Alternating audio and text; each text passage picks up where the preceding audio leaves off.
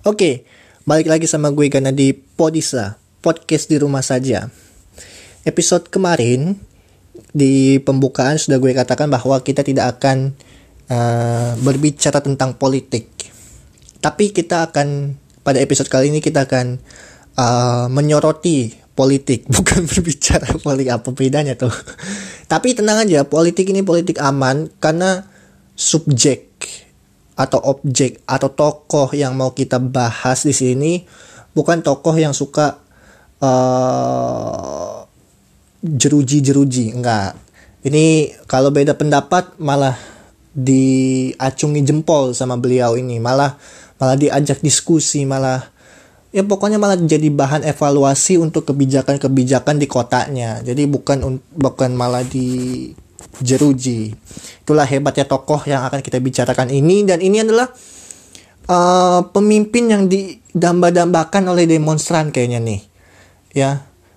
Presiden dengan tanda kutip presiden yang didamba-dambakan oleh demonstran karena mau menyambangi menemui demonstran terlebih lagi di titik waktu itu di titik yang terjadi kerusakan cukup parah yaitu di uh, bundaran HI ditemui, diberi uh, penjelasan, didengarkan apa yang menjadi keluhan, dan terakhir dinyanyikan lagu Terima kasih Bapak Gubernur. Waduh. Oke, okay, ini dia uh, Podisa episode 29 kita akan berbicara tentang Gubernur Anies Baswedan.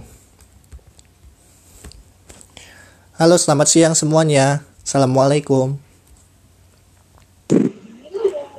Waalaikumsalam. Oke. Wansasviatu. Oke.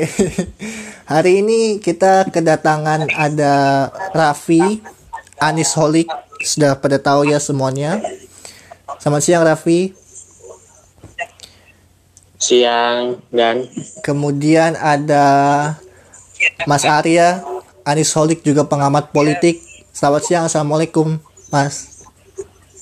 Siap. Oke, dan terakhir ini apa nih posisinya? Pengamat politik bukan uh, penyembah pihak mana juga bukan. Apa pelajar aktivis, aja? aktivis. oh iya ya aktivis. Aktivis pelajar. Aktivis. Aktivis amin. Gondrong nih pasti Gond emang aktivis atau gondrong Oke, ada Eji. Ya, lanjut. Selamat siang Eji. Terakhir kita yang nge-podcast bahas tentang ya. PJJ. Ya, kalau nggak salah tuh. Oke. Oke. Hari ini kita mau berbicara tentang uh, Jakarta yang selalu dan akan terus selagi dia notabene masih ibu kota maka akan terus menjadi sentral atau pusat dan akan menjadi sorotan ketika terjadi demonstrasi seperti sekarang ini. Nah, menariknya Jakarta adalah sentralnya, adalah pusatnya dan adalah sorotan utamanya. Banyak titik-titik yang ditemukan dari awal demo ya, dari awal bulan Oktober uh, itu ada titik-titik yang parah kerusakannya bahkan sampai halte kebanggaannya warga ibu kota ini uh, terbakar atau dibakar hangus gitu oleh oknum-oknum. Nah, yang menjadi menarik adalah di beberapa kesempatan ketika ditanya oleh reporter, pemimpinnya itu pemimpin DKI Jakarta Gubernur Anies Baswedan tidak pernah mempersoalkan kotanya dirusak, haltenya dibakar, tidak juga marah-marah kayak yang di timur Pulau Jawa, Mas Arya. Jadi itu yang yang menarik dari demonstrasi di Jakarta ini karena demonstrasinya penuh hiruk pikuk tapi pemimpinnya menenangkan dengan memberi sifat yang elegan dengan menyikapinya secara elegan. Nah itu dulu yang gue coba mau masuk ke pembahasan pertama nih. Kalau menurut lu gimana, Mas Arya? Iya sih waktu mau kemarin kan sempat malam-malam Anies menemukan masa demo menenangkan juga terus juga apa istilahnya Menemui. menyampaikan aspirasi lah nanti pasti rapat kepada pemerintah pusat. Jadi menurut gua hal bagus sih, hal bagus yang ditunjukkan oleh seorang kepala daerah pada masyarakatnya. Tapi Pak Anies ini kan bukan orang perta- bukan pemimpin daerah pertama yang melakukan hal serupa. Karena kan Hmm. sebelumnya sudah ada Kang Emil, sudah ada siapa lagi? Eh, Pak Ganjar, Bu Risma, sudah ada. Lalu apa yang membuat siapa tuh keresak kerusuk tuh? Ah, ah, ah, ah, ah. Dunia gak sama Bubud. Iya. Jadi apa yang membuat beda seorang Anies Baswedan ini ketika menjumpai para demonstran? Padahal sebelum-sebelumnya di daerah lain juga sudah ada. Menurut lo apa, Mas Arya? Mungkin mendukung mendukung masa untuk istilahnya menyampaikan aspirasi memperbolehkan mungkin. Oh. Memangnya kalau di beberapa daerah lain yang tadi sudah disebutkan itu tidak mendukung. Mendukung kan marah-marah habis tuh. itu yang di timur ya. Yang di timur Pulau Iya. Jawa. Yang di barat Pulau Jawa Ah, nggak komen lah. Oke. Baik. Jadi itu yang yang membuat beda dengan penyikapan yang lain. Ya betul ya. Positifnya ada, Iya. plusnya juga ada. Positifnya beliau mendukung Pak Anies ini mendukung Mendukung. eh, cara-cara aspira menyampaikan aspirasi itu salah satunya dengan demonstrasi ya. Tap, dan Iya. plusnya Pak Anies tidak marah-marah ketika kotanya dirusak gitu. Malah dikerahkan dinas-dinas apa namanya pasukan pelangi untuk cepat-cepat memperbaiki membersihkan kota Jakarta gitu ya. Fasilitas-fasilitasnya dibenerin lagi. Betul. Jadi itu yang membuat beliau terlihat elegan ya pada saat demonstrasi saat itu ya. Iya. Oke dan dan plusnya yang balik lagi tadi gue bilang plusnya itu betul-betul nggak marah nggak emosi sama sekali ya. Oke. Kalau Raffi dari tadi Raffi paling berisik nih kerasa kerusuk kerasa kerusuk nih. Gimana menurut lo Pi pendapat lo? Ah, tentang yang Panis yang beda itu ya. Iya. Betul. Kalau menurut gue sih itu ah, pemimpin yang istimewa lah ya gitu loh. Karena kalau ah, wajarnya sih ketika fasilitasnya dirusak itu tuh ah, pemimpin itu langsung marah-marah gitu. Kenapa harus gini gini gini ya kayak di timur sana tapi Pak Anies ini bener-bener istimewa dia nggak marah dia nggak nyalahin siapa pun Betul. itu kuncinya sih nggak nyalahin siapa pun Kalau lu menganalisis atau melihat-lihat kira-kira apa sih yang bikin seorang Pak Anies Baswedan nggak marah bisa cooling down gitu, tenang aja gitu. Walaupun itu yang dibakar halte kesayangan warga ibu kota loh. Termodern di Jakarta gitu. Tapi tenang, santai. Apakah ada, ada cuan? Kan kalau orang yang pikirannya kacau kan bilang, oh ini anggarannya nih bisa dikutak-atik nih gitu. Oh ini eh, nanti ada alasan untuk pemakaian anggaran ini segala macam segala macam. Wah itu kan orang orang bodoh kan. Padahal mereka mungkin mereka Iya. nggak tahu karena apa?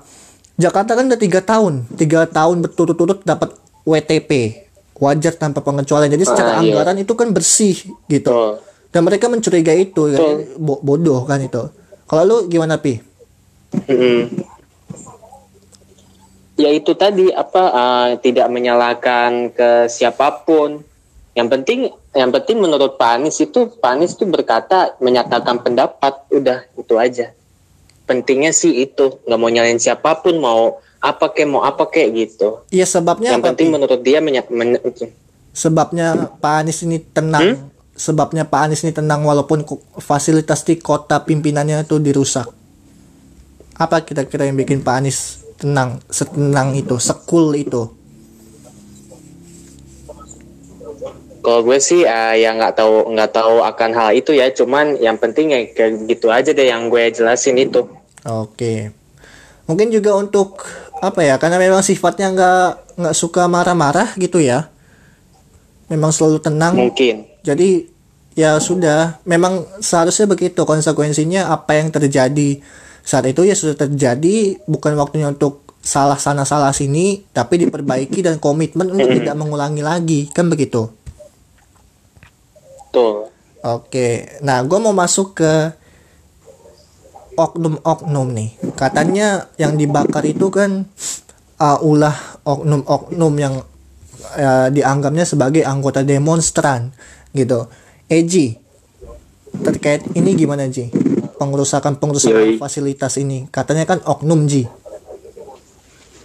Kalau gue gini, eh kan gue juga nggak demen banget sama berita. Berita tuh jatuhnya kayak menyudutkan bahwa emang mahasiswa atau yang ikut demonstran itu yang melakukan pengerusakan. Ya. Tapi kan gini loh, kalau misalkan ini kan demonstran nih, orang banyak ya. Mm-mm. Lah kan orang juga punya niat masing-masing.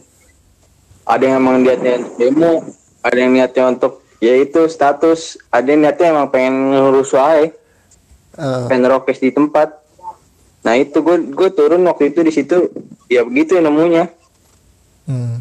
Kalau menurut gue yang kayak yang bakar pos polisi, bakar apa?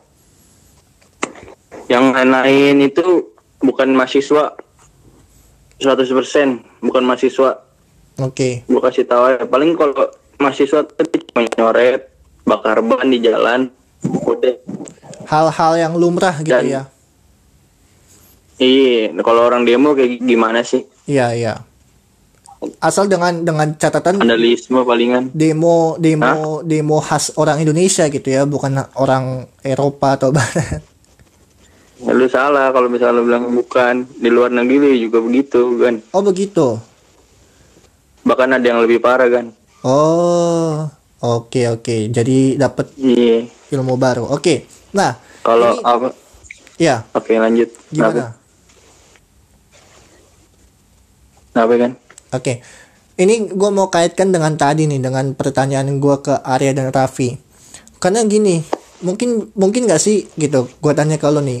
Salah satu alasan ketama- kenapa Gubernur Anies ini tenang saat menghadapi mahasiswa dan tidak mau menyalahkan pihak mana pun, karena sebenarnya dia udah tahu nih siapa pelakunya gitu, dan mahasiswa bukan pelakunya, makanya dia nggak mau keluar-keluar gitu. Gimana sih? gue ngomongnya Iya.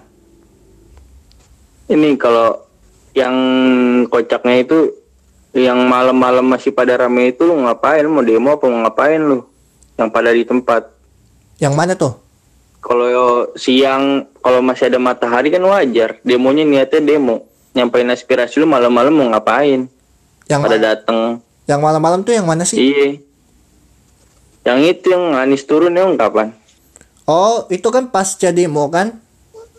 iya tapi masih rame kan? Iya, banyak yang rame. pada peng- ngelakuin ke pengerusakan malah pengerusakan itu terjadinya eh, banyaknya tuh di malam.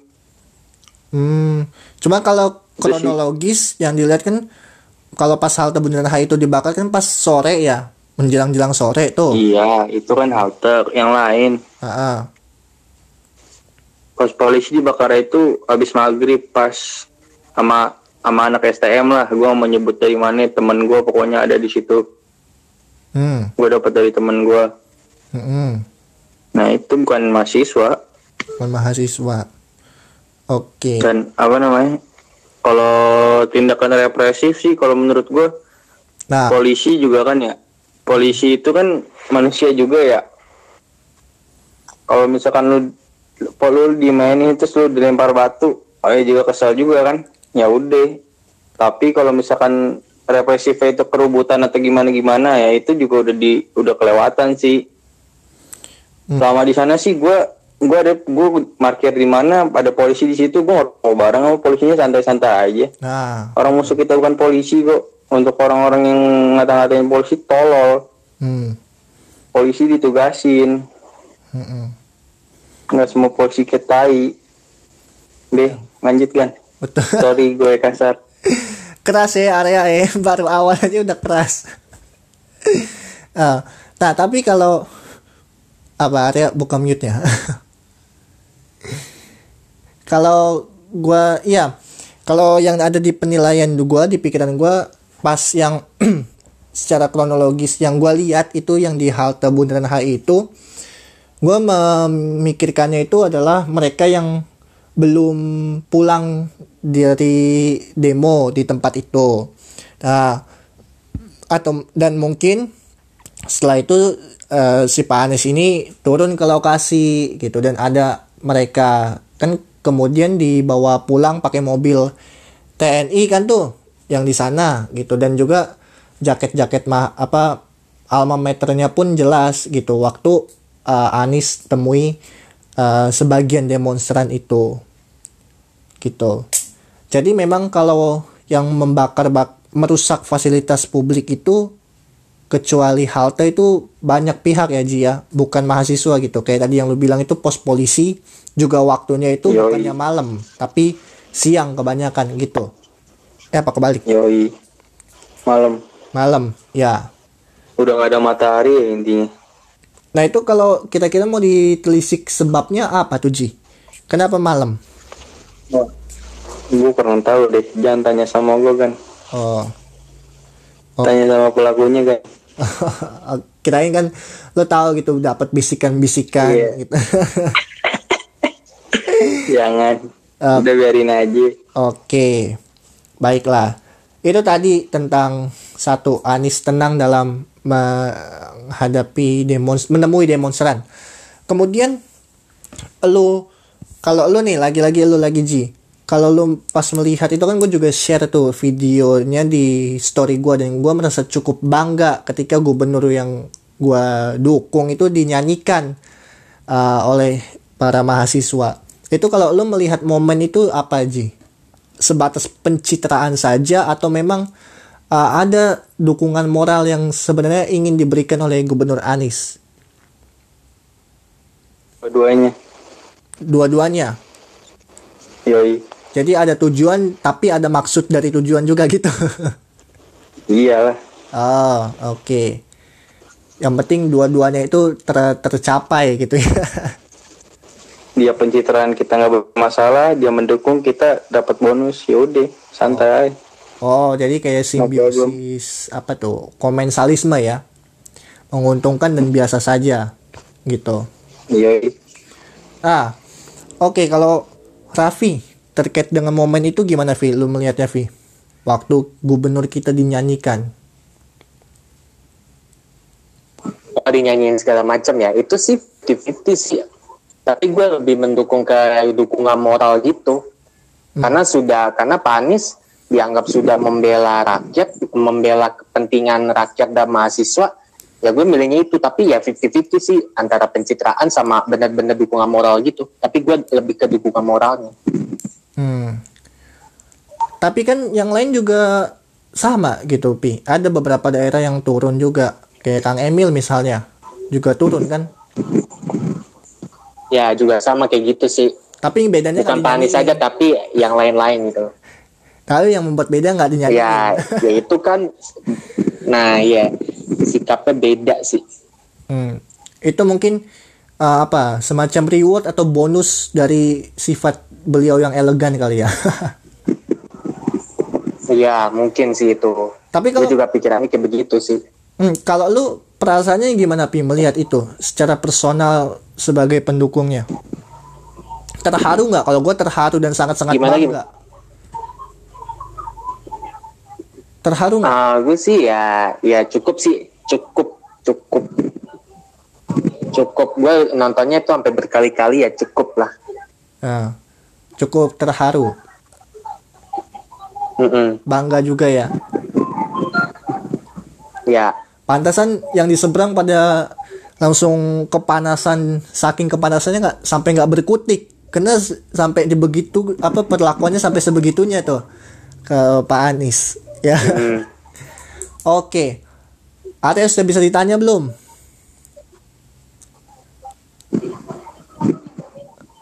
Udah. Dah. Oke. Nggak mau nanya nih tadi tentang momen Oh ya, pernah uh, gua kaji dulu satu persatu. Tadi kata gua tanya ke Eji pas momen Anis Pak Anis dinyanyikan dan nyanyi bersama dengan mahasiswa itu ada tujuan dan ada maksud dari tujuan itu. Lo gimana? Tujuannya. Tujuannya kan mungkin uh, untuk memberikan dukungan moral, tapi dari maksud tujuannya kan untuk Ya. menarik perhatian alias pencitraan. Gitu mungkin. Nah, Gimana menurut lo? kalau menurut gue mungkin untuk memberikan dukungan sekaligus menenangkan aksi massa mungkin ya. Misalkan kayak pencitra, pencitraan kayaknya nggak mungkin nggak kalau menurut gue. Hmm. Karena mungkin uh, mahasiswa apa demonstran itu kan ingin bertemu seorang seseorang gitu ya. Katakanlah mereka ini yang di Jakarta Seorang pemimpin. presiden pemimpin ingin menghadap gitu ya untuk menyampaikan aspirasi. Tapi kan tidak berjumpa karena ke Kalimantan Iya. gitu. Nah itu Iya, ketika gue nggak mau nyebutin itu lo nyebutin itu si babi. Terus ini gue nggak mau nyebutin itu lu sebutin itu Arya. Ya terus em, akhirnya turunlah Anies tuh kan menemui uh, masyarakat jadi itu apa menemui demonstran jadi itu mungkin maksud yang lu maksud itu karena masya karena demonstran Iya. tidak, tidak mendapatkan apa yang mereka inginkan ketika Anies turun dan menemukan Anies maka mereka excited gitu Ya mungkin ya mungkin semangat sih. Akhirnya ketemu juga kan seorang pemimpin. Kan tujuannya kan tujuannya kan mau ketemu sama pemimpin, Mm, mau menyampaikan aspirasi menyampaikan juga. aspirasinya. Dan itu aspirasi mereka disampaikan didengar dan direspon gitu kan Iya. tapi Dan sayangnya ja, Anies kan janji mau di apa mau dilanjutin ke pusat. nah itu gue mau masuk ke situ sayangnya kan waktu pertemuan gubernur-gubernur Pak Anies nggak dapat izin menyampaikan itu kan pendapat itu Nah, nggak itu. dapat ngomong gitu akhirnya ya tidak tersampaikan lah ke pusatnya tentang aspirasi Iya. masyarakat ini kemudian oke berarti tadi I- Eji ada yang mau di ini nggak dicela nggak dari Arya karena Arya bilang pencitraan sih tidak terlihat gitu karena Arya lihat pure dukungan moral Ya, kan gue bilang 50-50. Pencitraan pasti ada. Politik itu tanpa pencitraan bullshit, bro. semua soal Terus Dari namanya? dukungan mungkin kali ya. Iya, boleh. Biar bisa dicoblos lagi kali. Ya, biar, biar bisa jadi presiden. Kalau gue apa namanya? apa Nah, Kan itu niatannya nyari apa? Menenangkan tuh. Mm-mm. Ya emang menenangkan. Soalnya kan kan demo juga ny- sebenarnya nyarinya nyari pemimpin biar bisa diajak bicara, tapi nggak ada yang nongol. Iya. Mm-mm. hmm. Nah, ya kalau misalkan apa nih kan tadi pertanyaan awal kan? apa apa pertanyaan apa Yang ditanyain Iya, yang- enggak yang ditanyain ke gua tadi apa dari Arya maksudnya? oh iya Arya kan bilang tadi nggak Oh, ada yang kata- gitu Ya itu sih menurut gua pencitraan pasti ada. karena ini semua tentang elektabilitas ya Ji Yoi. oke Lu tanpa tanpa pencitraan lu gak bakal bisa jadi gubernur, Bro. Hmm. Oke, bye. Oke, ada tanpa elektabilitas, tanpa pencitraan nggak bisa jadi gubernur. Betul ya? Betul. Betul. Oke, terus pertanyaan kedua tadi yang sama. Perasaan lu, lu udah lihat kan videonya di mana-mana tuh kan ada tuh yang jadi nyanyiin Iya. lagu stadion tuh. Mm-mm. Dinyanyiin untuk seorang Anies Baswedan itu lu pertanyaan lu apa, tanggapan lu dan perasaan lu gimana tuh saat itu? Tanggapan yang mana, yang mana nih? Pas menyanyikan itu bareng-bareng. Pas ngeliat menyanyikan itu dan dinyanyikan oleh demonstran tuh gimana? Nah mungkin demonstrannya senang kali akhirnya bisa berdialog dengan seorang Oke, kalau tanggapan lu pribadi melihat itu gimana? akhirnya kan bisa berdialog. Ter- terharu nggak kayak oh gubernur gue dinyanyi ini gini Hmm, apa enggak sih seneng seneng biasa aja sih. oh senang kalau gue senang banget soalnya kan itu jadi tamparan keras buat pihak sono kan?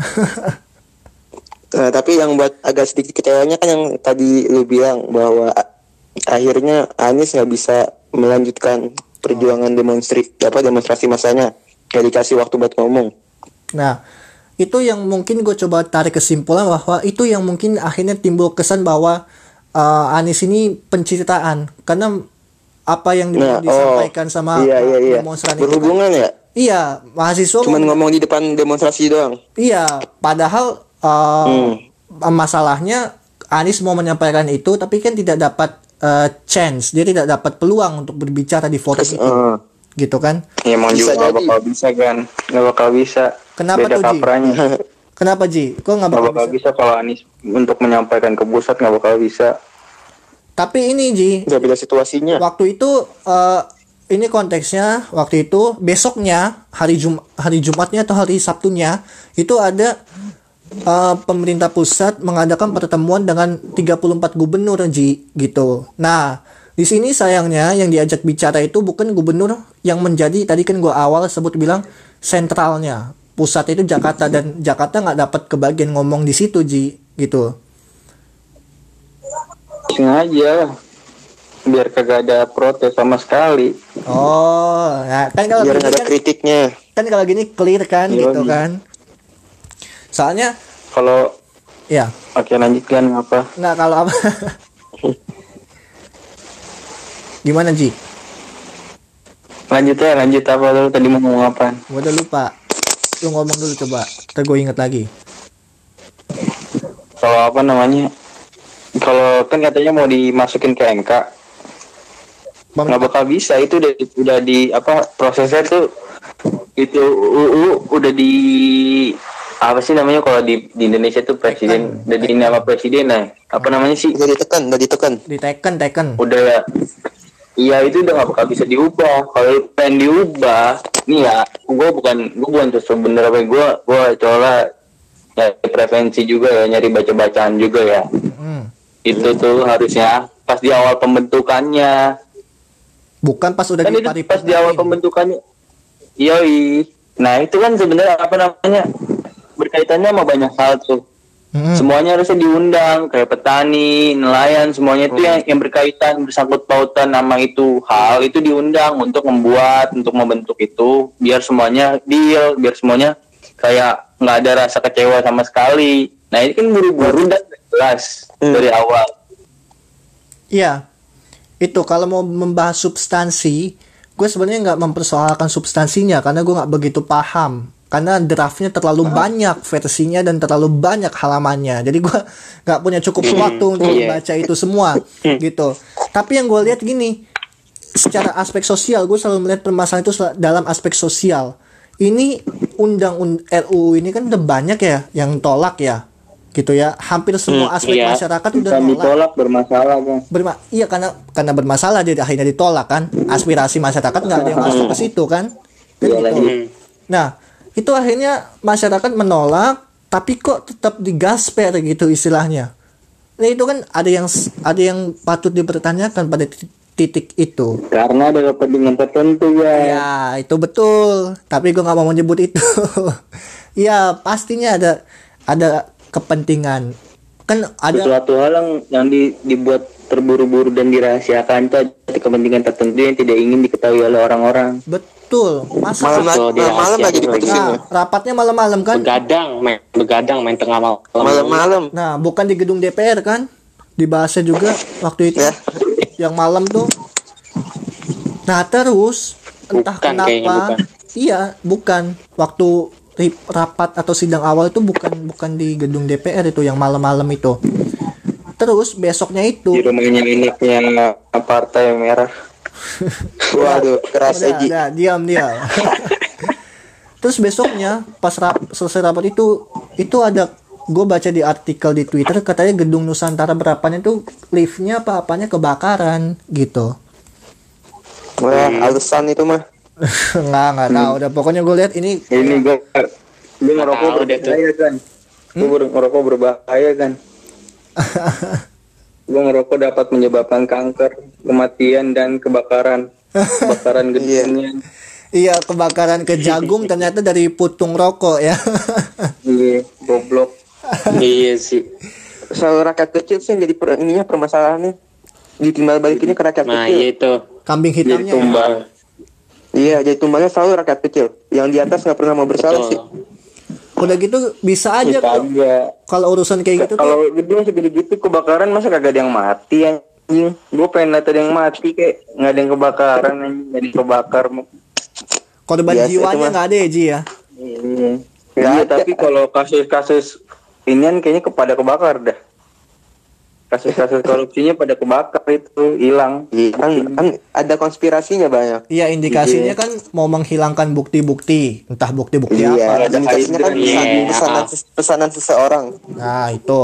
masa ini yang segede gitu nggak ada hydra cepet Eh, iya. normal anjing Masa gak puntung rokok? Masa iya cepet hydranya cuma itu jelas bakaran anjing masa segede gitu gara-gara putung rokoknya. Au, Cakepan cepet dah. Cepet karena AC ya. doang ini satu gedung anjing. Anjir dah Arya ada mancing-mancing bodoh. Cepet. Aduh. Oke jadi meluas tuh kan ke mana-mana tuh. Nah tadi terakhir terkait Ini ikutin harus aja. terkait peristiwa yang tadi kan tadi Eji bilang eh aduh masalah RUU-nya sendiri karena memang bermasalah terus akhirnya kan ditolak. Nah terus kan gue bilang ya, kalau gue selalu menyikapi dari aspek sosialnya bahwa ini kok udah banyak orang yang tolak tapi tetap digasper what's wrong ada apa yang salah kan gitu. Nah Eji sudah menjelaskan juga bahwa ada kepentingan gitu. Ya kita nggak tahu ya kepentingan apa yang dimaksud. Cuma yang diisukan yang diedarkan begitu ceritanya. Nah, terus tadi gue ada yang apa ya tadi ada yang mau gue sampaikan terkait dengan RUU itu tapi gue lupa. Karena kita ngelantur tadi ke mana-mana. Oke lanjut. Terus um, yang mau gue juga bahas atau soroti di episode kali ini adalah di mana uh, pelajar Ji. Ya Pi pelajar uh, Anies mengeluarkan statement bahwa uh, ketika ditanyakan ada pelajar yang ikut demo dia bilang bagus dong Wis, gila, gila. Dari itu dulu gue mau masuk ke itu dulu. Menurut lu gimana, Arya? Tentang itu ya. Hmm. Hmm. Apa? Hahaha doang nggak ngomong. Eh, Oi, apa tanggapan lu gimana tuh? Anies bilang bagus tentang dong. pelajar ikut demo. Ah, ah. Terus dijawab bagus dong. Bagus lah. Ah. Lu gimana? Bagus menyampaikan aspirasinya. Nggak dilarang ini kan? Nggak dilarang. Cuma itu baru sebatas Nggak, statement aja.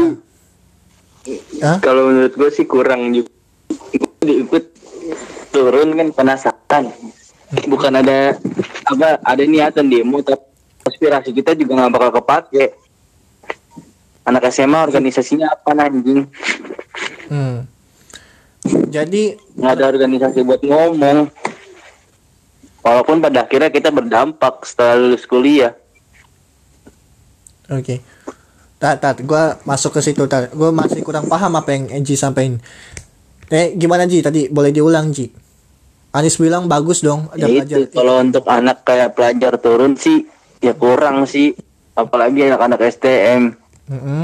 gue bukan gue kalau mereka pada turun ya bodo amat gue nggak peduli turun turun aja tapi kalau menurut gue nggak terlalu penting sih mereka buat turun Hmm. mengerti juga mereka enggak Ya, itu juga enggak ya. mereka turun ya cuma pengen lokes aja Hmm. Jadi kan tetap lokes adalah kenikmatan anak pelajar zaman sekarang apakah itu dampak karena sekarang berekspresi sudah terus dibatasi? nah kalau yang berekspresi itu kan harusnya yang emang yang emang paham aja lah. Hmm. Kalau gue kan ikut, gue juga pernah baca eh, pas yang gue di lapangan kan yang gue lihat ya gitu. Ada anak SD anjing bangsat. Anak SD sialan. Anak SMP juga banyak anjing Anak gue suruh pulang anjing gue Anak suruh pulang se- sekecil apa Ji ikut-ikut demo? Ukurannya Nah, semua. ngerti gue anjing bobo kayu bangsat setan Nah, itu mungkin tuh. Cuma Gila. doang dia. Gila itu. Hmm. bocil bobo kayu anjing pakai jaket jamet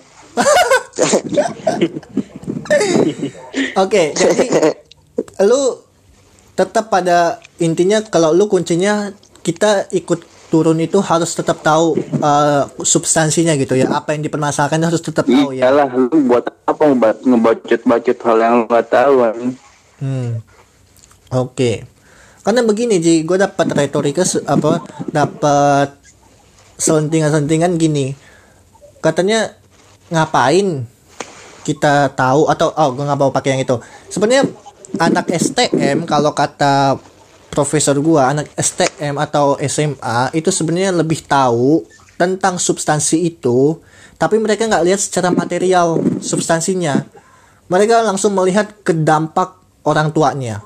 Misalnya kalau si anak Iya, STM benar. atau anak SMA ini orang tuanya itu buruh atau nelayan atau petani yang terdampak akibat adanya undang-undang ini nantinya maka mereka kan akan jadi pihak pertama yang merasakan langsung secara tidak langsung Kalau gua nih ya, tahu gitu Gua kalau gua juga apa kan gue sebenarnya ngikutin ini undang-undang sebenarnya dari lama dari pas awal-awal ditunda itu gue udah mulai baca-baca di situ Heeh. iseng-iseng lah gue baca lah sambil ngerokok ngapain gabut anjing Heeh. nah saat itu gue baca wah kok ada yang kayaknya nggak pas terus gue nonton kan gue suka nonton berita Heeh.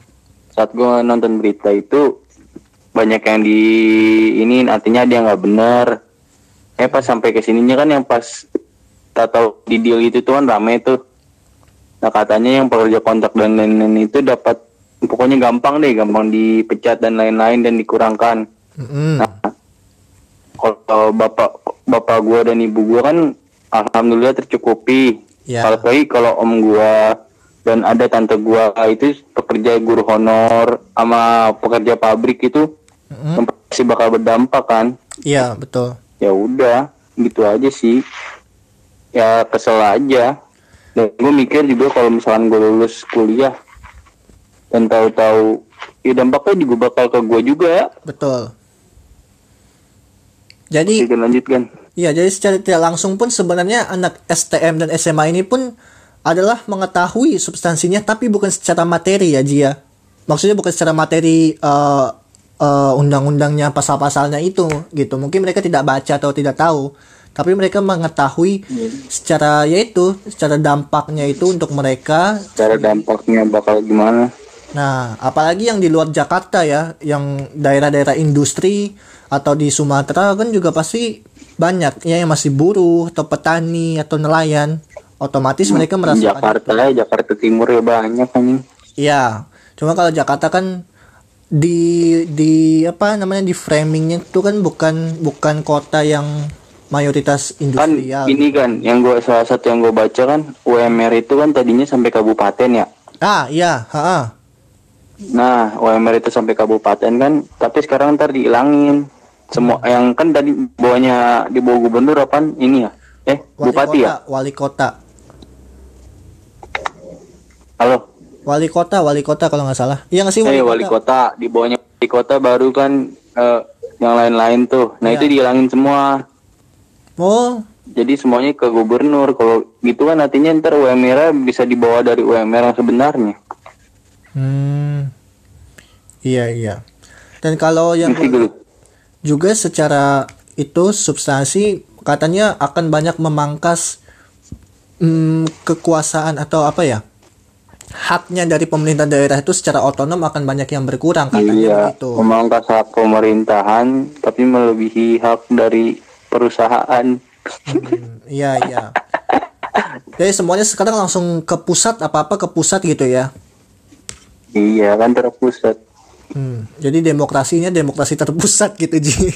iya demokrasi Indian Uni Soviet Oke, ini banyak gue ngomong sama Ntar lagi. Bentar lagi juga ada parlemen parlemen merah ah. nah, apa yang mau disikapi? Apa yang mau disikapi nih, Raffi, dari diskusi tadi gua sama Angie yang mau dikomentari? Banyak tadi kita ngomong berdua tuh, dari mulai substansi RUU sampai ke uh, pemangkasan hak otonomi kepala daerah dalam mengelola daerahnya. Gimana, Pi? Wah, gue sih ah, ah, nggak mau berkomentar apa-apa sih, karena gue juga nggak ngerti juga, kurang ngerti juga sih. Oke, kalau secara sosialnya yang tadi kayak Eji bilang ada anak SD yang bahkan ikutan demo bawa kayu pakai jaket jamet. Itu lo gimana tanggapan lo? Hmm. Itukah yang perlu kita Ya kalau khawatirkan? Ya kalau mereka kalau mereka tahu sih ya nggak apa-apa. Nah, Cuman kalau nggak tahu ya nggak salah gitu. masalahnya anak SD kita-kita udah tahu belum ya Ji omongan yang apa sifat Anjing biasa pada main FF anjing. Sesuatu turun bangsat.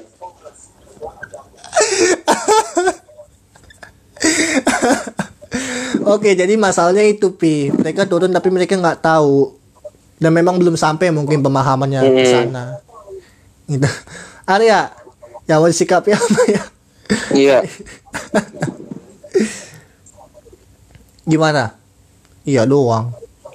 sikap eh, gimana ya Hmm, sebenarnya antara mendukung nggak mendukung juga sih sebenarnya omnibus law yang pihak satu ngomongnya nggak adil terus yang pihak lainnya ngomongnya bahwa sebenarnya ada sisi positifnya juga dari omnibus law tapi kalau misalkan dibaca-baca juga bingung dibacanya 600 lebih halamannya paling pentingnya juga belum bisa disimpulin kan jadi sebenarnya benar kata, benar kata kayak Eji tadi sih kalau misalnya mau benar-benar mau lurus harusnya pas dirancang pas lagi dirancang undang semua pihak undang semua misalnya kategori biar benar-benar jelas lah kalau misalkan sekarang kan udah percuma di kalau bawa ke MK pun kayaknya nggak bakal dah soalnya Nah. kan kekuasaan kekuasaan tertinggi di tangan presiden Percuma.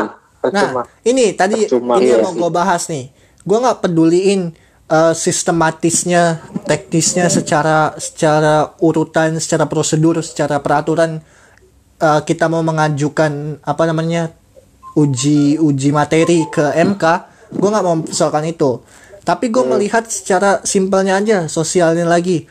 Itu kan hakim dan juga jaksa MK kan yang dipilih presiden kan, dilantik presiden kan. Lu Iya, bawa ke orang. lu bawa Tiga ke orang, MK ah. Juga hasilnya akan sama aja. Ya nggak? Orang yang dipilih orang mereka yang berkuasa tinggi di MK dipilih sama presiden kan gitu. Buang-buang waktu bawa ke MK kan. Gimana tuh? ya jauh-jauh bahas peraturan ke MK. Orang hakimnya aja yang pilih presiden, gimana bisa mau menang di MK? gimana Ji? Kalau gue sih ya gitu aja. Coba aja ntar coba bawa ke MK. Mm-mm. Kalau yang menang juga ntar keputusan awalnya nggak bakal diganti. Ya. Kalau apa tuh kayak prof kayak profesor yang satu tuh yang masih muda ma- sama pengamat ekonomi juga yang waktu itu ada di di mana tuh yang di oh TV1. Zainal Arifin Mukhtar Nah, itu tuh harusnya kan Iya. kita gue dengerin semua tuh omongan dia tuh ya hebat nih orang nih. Yang di gue gue sama omongan dia aja sih menurut gue yang diomongin sama dia semuanya bener. Yang gue masukin ke SG itu ya. menurut gue pribadi ya. Dia nggak bawa nggak melinin sikap apa apa itu aja. Hmm. kalau misalkan dari awal ada keraguan cara membereskan keraguannya gimana ya? Itu undang semuanya. Kalau tahu-tahu lu lu lu di misalnya lu sekolah nih nggak tahu-tahu lu ada tugas nih tapi lu nggak tahu apa nggak tahu tutup itu apa anjing belum belajar materinya tapi tahu-tahu lu udah dikasih tugas ya gimana ini kesel kan Ya. hmm. Kayak tadi ada yang mengangkat itu di rapat orang tua tuh. MTK. Wah anjing MTK enggak Nggak, jangan bahas, pelajaran MTK di sini lah anjing lah Oke. Baik. Itu ya tadi eh, tentang eh, RUU sekilas. Nah, mau balik lagi ke poinnya terakhir nih. Eh, betul-betul tanggapannya bagaimana tentang eh, statement Gubernur Anies yang tidak mempermasalahkan eh, pelajar ikut demo karena alasannya beliau bilang untuk eh, sebagai proses pembelajaran karena pembelajaran itu bukan hanya di kelas, bukan hanya di sekolah, tapi dicari pengalaman di luar itu dan juga belajar belajar ini demo buat ntar kuliahnya demo juga. Ya karena karena kan kata kata beliau kan eh, kalau begitu artinya bisa ditandakan bahwa banyak dari generasi muda yang menyadari kondisi bangsanya. Begitu kira-kira yang gue tangkap. Gimana tuh? Mm-mm. iyalah orang yang sekarang berdiri di DPR atau dan lain-lain dulu ikut demo anjing. Nah tapi Orang-orang 98 tuh banyak yang jadi anggota parlemen anjing. Iya. Jilat ludah dirinya, jilat, jilat ludah dirinya sendiri kan. lihat lo udah sendiri Iyalah. Dulu mereka merongrong ya. Tapi sekarang mereka mengabaikan aspirasi Iya, Iya. mereka dulu ngata-ngatain oknum yang pada melakukan si, apa penembakan itu dan lain-lain tuh. Dan sekarang mereka satu satu ini ya. Komunitas. Iyalah. berada di rezim Best yang friend. Hmm. Oke. Udah, Jia. Bodoh. Oke. Arya, terakhir Arya. Dari tadi uh, obrolan kita, apa yang mau disampaikan? Closing statement. Hmm, closing statement apa ya? Hmm, menyampaikan aspirasi buat tapi jangan anarkis lah. Oke. Tanda oke. Terkait itu gue mau tambahin tadi poinnya Eji tuh sangat-sangat betul bahwa dia kan nggak setuju kalau apa yang terjadi itu semuanya akibat demonstran atau demonstran itu kan bisa mencakup mahasiswa, anak, uh, SMA atau STM atau buruh segala macam pokoknya demonstran. Jangan dipukul rata semuanya itu karena demonstran. Pasti kan ada oknum-oknumnya. Gitu kan gue setuju tuh. Ya, ya. Gitu. Oh iya ini gue tambahin maaf ya kan nih. Gue Iya. nih. Gimana? Itu hoak, Apa hoak? Apa hoak? hoak. Hoak. Kan iya dikit-dikit pemerintah ngomongnya hoax. Ini sumbernya tidak jelas hoax. Ah. Lah, nah iya pemerintahnya nggak jelas, pemerintahnya juga nyebarin hoax dong anjing. Oke, segitu aja. Iya, masalahnya anjingnya itu yang bermasalah anjing. nah iya Aduh. Podisa habis ini. Pemerintah punya media kan. Pemerintah punya TV. Dari TV itu semuanya bakal bisa pemerintah mau ngasih tahu apa ya lewat TV. Duh, Makanya anak-anak Gan, yang gan, nonton TV. habis ini Podisa di take down kayaknya nih, Ji. Dan- Nggak boleh ngundang lu lagi, jadi Ji. gue keinget nih kan Iya, gimana, Pi? Gimana, gimana? jadi gue ke- gue keinget ngomongannya uh, Bung Rocky Gerung Iya, apa tuh? Bahwa media adalah brosur terbaik pemerintah, gitu. Iya, pemerintah itu seba uh, sebaik-baiknya hoax itu adalah pemerintah Oh gitu. iya. Iya, gue pernah dengar Gue itu. keinget lagi gitu. Iya, iya. Oke, terus eh apa ya? Gue mau sampaikan tadi sam- dari itunya Eji. Aduh, gue lupa. Oh iya, tentang hoax itu kan juga membingungkan ya Ji ya.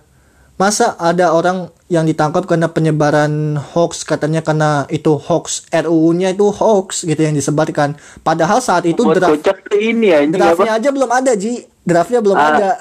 Hah? Draft yang yang benernya aja belum Ada. ada. Tapi kok bisa ditetapkan Iya nih, sebagai Kak. tersangka hoax? Bentar kan.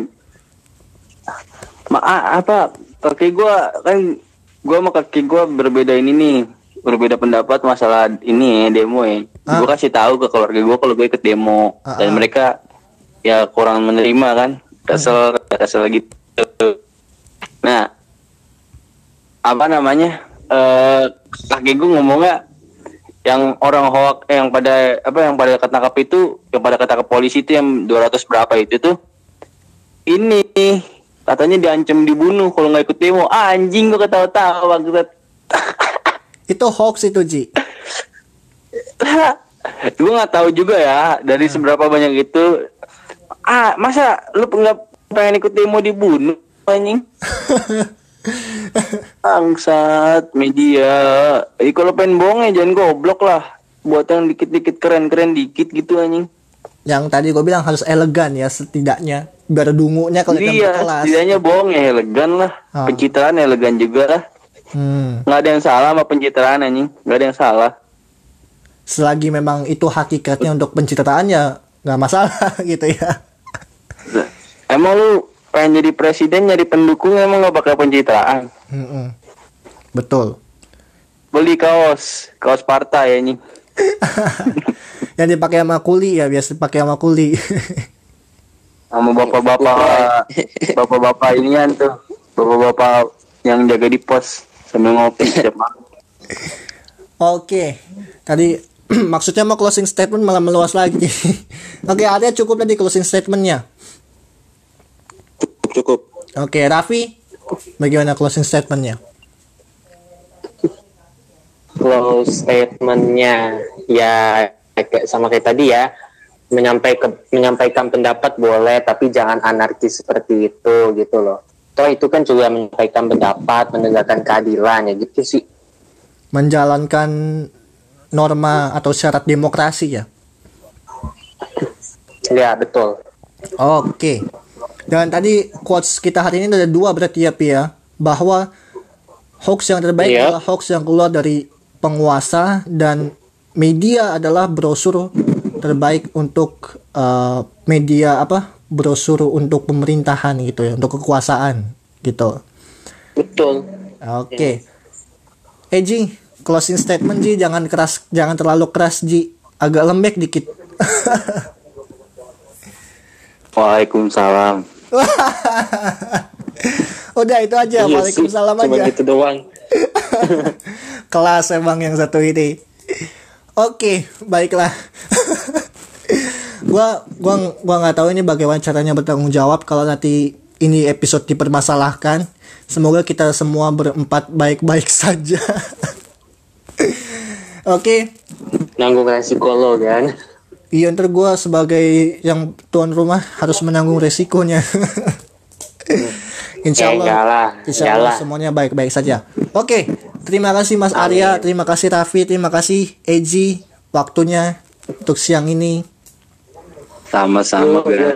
sama Bang. Diskusi yang sangat keras dan menarik. Oke, nanti kita bertemu di episode selanjutnya lagi ya kalau topik yang pas ya. Yo, yo, yo. Oke, Ya. sip. terima kasih semuanya. Selamat Yeah, siang. thank you. eh. Lain Yo, bye. thank you Bye. dan bye Seru sekali episode kali ini sangat-sangat keras, kerasnya karena banyak kata yang kasar, kata-kata kasar. Tapi juga beberapa ada yang sindiran keras juga untuk eh, pemerintahan, bukan hanya pemerintah pusat, tapi semua pemerintahan itu kan berarti seluruh pemerintahan dari Sabang sampai Merauke. Itu bukan hanya kritikan tapi juga sebagai ingatan, announcement, pengumuman eh, agar hati-hati dalam mengambil kebijakan, berpikir matang sebelum menetapkan kebijakan itu adalah kunci penting dan selain itu adalah melibatkan semua elemen masyarakat dalam setiap keputusan yang dibuat itu juga adalah hal yang penting dan wajib untuk dilakukan oleh kita semua para penguasa terkhususnya. Baik, terima kasih untuk kalian yang sudah mendengarkan episode kali ini. Semoga tidak ada yang salah tangkap, salah uh, salah tafsir. Kita bertemu di episode selanjutnya dan jangan lupa untuk mendengarkan episode yang lainnya. Selamat siang dan salam produktif.